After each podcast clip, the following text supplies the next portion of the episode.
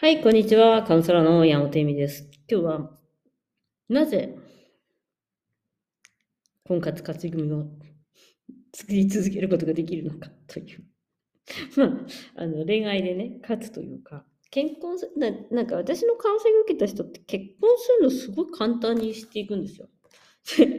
今 YouTube 見たらさ、婚活15年、私よく最近この YouTube で上げてるから、そういうの。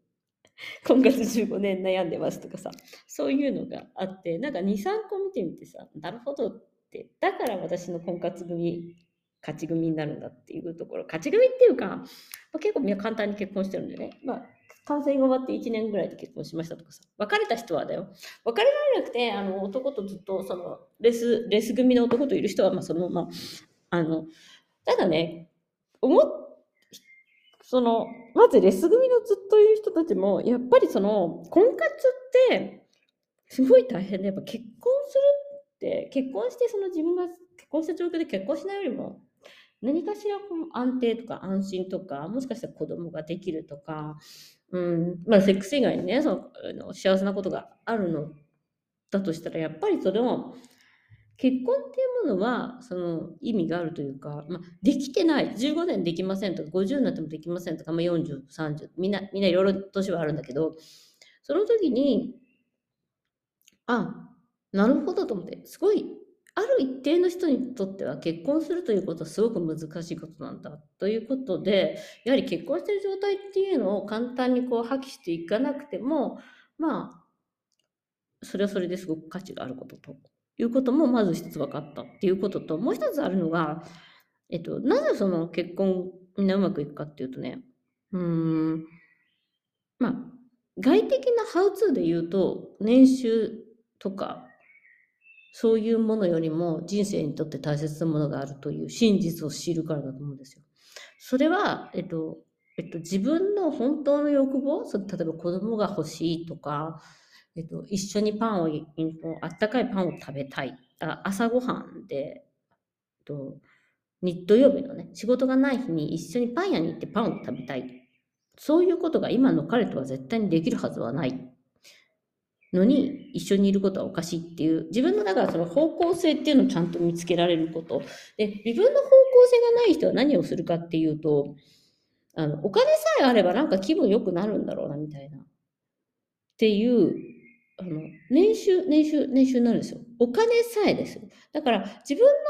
ちゃんと方向性があったら、そのお金によって、まあ、商売したいとかだったらね、まあ、あと1000万欲しいとか500万欲しいとか分かるんだけど、そういうのがないにもかかわらず、なんとなくお金さえあれば、あの、何ルイ・ヴィトン買えばじゃないけど、幸せになるんでしょ？みたいな感じの人って、すごく大雑把に自分のことを大切にしてないと思うんですよ。で、じゃなくて、いややっぱり私、セックスも、その自分にその結婚したいとかっていう欲望もそうだし、だから結婚をね、なかなかずるずるとしない男性とかもいますが、それもやっぱ自分の結婚したいっていう欲望にちゃんと正直になってみたら、この人結婚できないんだなって分かったらもうやっぱりやめるじゃないですか。そういう意味で自分のやりたい方向性みたいなのが見えた時に、そのお金だけではなくなるはずなんですよ。本当に。ただお金が解放されることはないと思うんだけれども、本当に大切なものっていうものは、自分の気分や気持ちや自分の人生ですから、自分が積極的に介入して、自分が選択して、自分が道を歩む。で、自分の豊かさっていうのは、その悲しみとか苦しみとかも合わせた中の経験値であるということを、まあ、腑に落ちるというか理解してくれるとですね、それは他人が作ってくれているものではないので、それをね、やっぱカウンセリングとかで、まあ、理解していただいた方っていうのは、本当に、その、本当の、まあ、他人に左右されないっていうか、その、他人が何かをするから私が幸せにならないわけではないんだっていうことを、うん、本当のその、人生の目的みたいなものをね、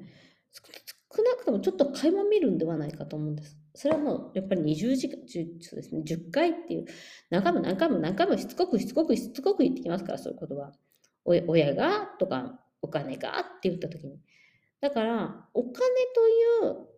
価値体系、だからもう本当にね、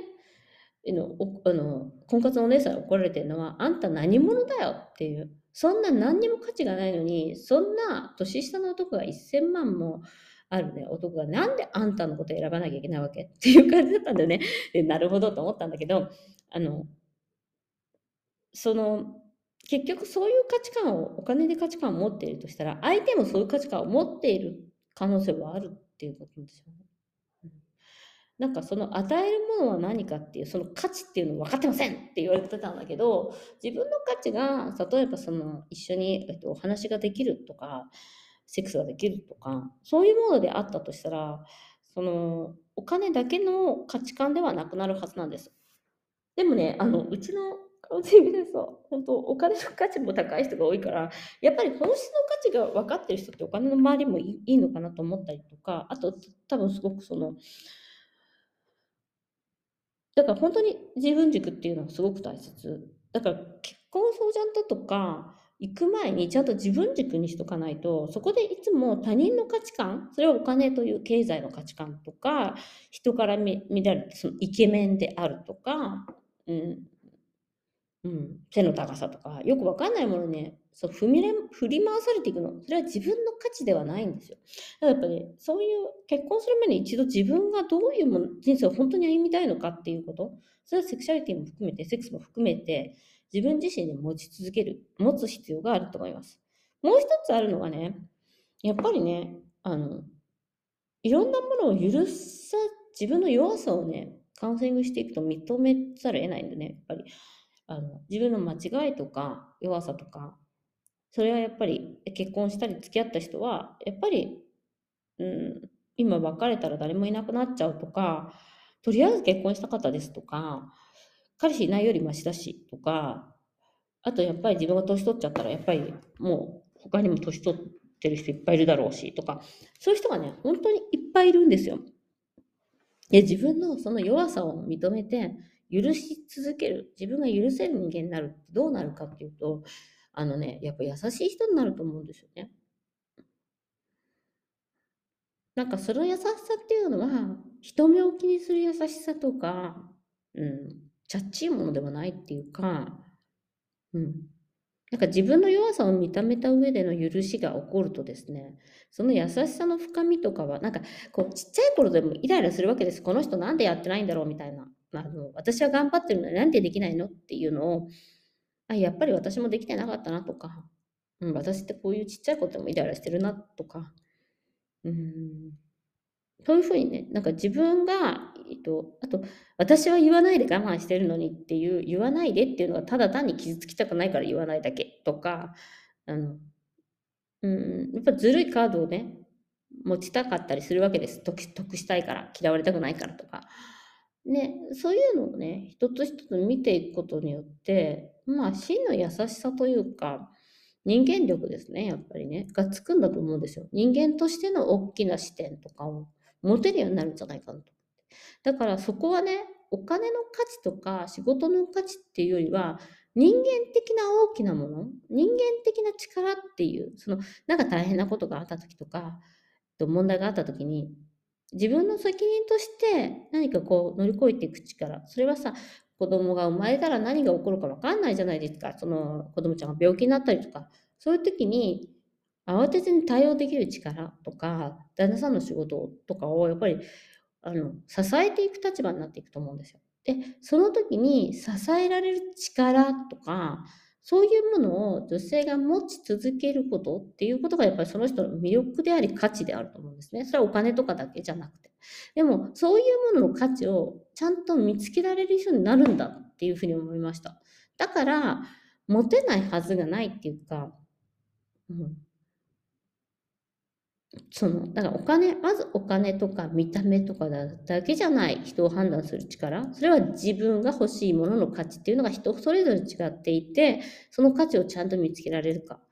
そしてもう一つは、本当の人間力っていうものは、その弱さっていうか自分の弱さを認めた上での許しの上での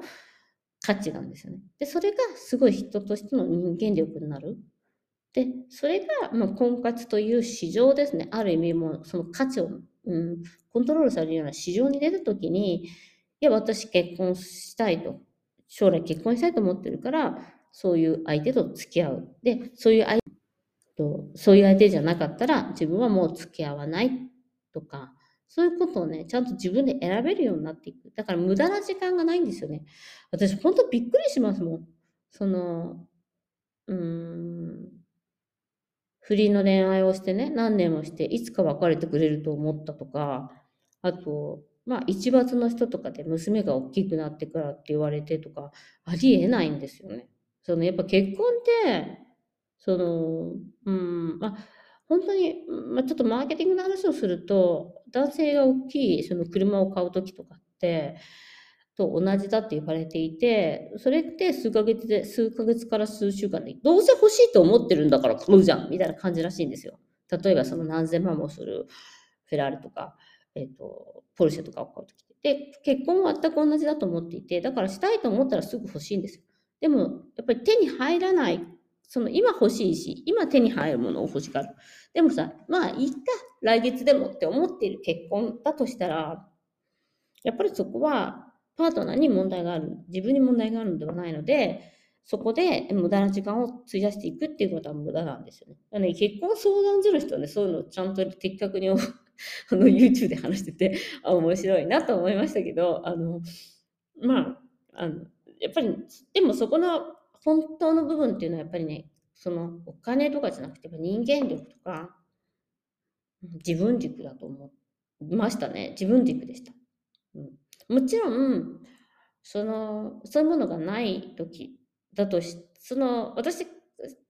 結婚相談所に行った方もいるし、行かないで結婚した方もあるんですけど、多分その自分軸っていうのは、を作るために結婚相談所がね、多分すごく、あの、この方は、あの、1ヶ月以内に決めていただかないと困りますとか、自分が言いにくいことを 言ってくれるんだと思うんです。世田谷区には絶対住みたいと言ってるので、世田谷の人以外は結婚できませんとか。で、自分の言いにくいこととかをお互いに言っていって、それを、まあ、うん、結婚相談所の人っていうのは言ってくれるんですけど、まあ、30代前半とかで悩み始めたのだとしたら、やっぱり相談所とかっていうことではなくて、あのまだ時間間に合うから、早めに、なんかね、40代で子供を産みたいとか言ってる人で、いいきなり結婚したいっていう人が出てきて、大丈夫かなって本当思いますよ。40代って、あの、絶対不妊治療だし、うん、ちゃんとなんか、あの、卵子とかは凍結してるんでしょうかみたいな感じでですね、なんか現実味を帯びないんだよね。うん、やっぱりだからそこはなんていうか、浦島太郎っていう言い方をしたりとか、なんか現実が見えてないっていうか、うん。え今今の医学で340代子供を産むのは不可能じゃないけど、やっぱ卵子がねっていう、なんかちょ情報弱者とも言えないし、なんか、え、それは何？っていう、あの、感じですね、ちょっとびっくりすることもいっぱいありましたけど、でも、あと、まあ、子供ですね。ということでね、あの、セックスレスにまつわることで、カウンセリングのことでしたが、あのやっぱり人間力とか自分軸とか、基本的なことだけど、やっぱり何をするにしてもすごく大切。仕事をするにしても、婚活するにしても、子供を育てていくにしても、すごく大切なことだなと、女性の人生においてね、と思っております。ということで、今日もご視聴ありがとうございました。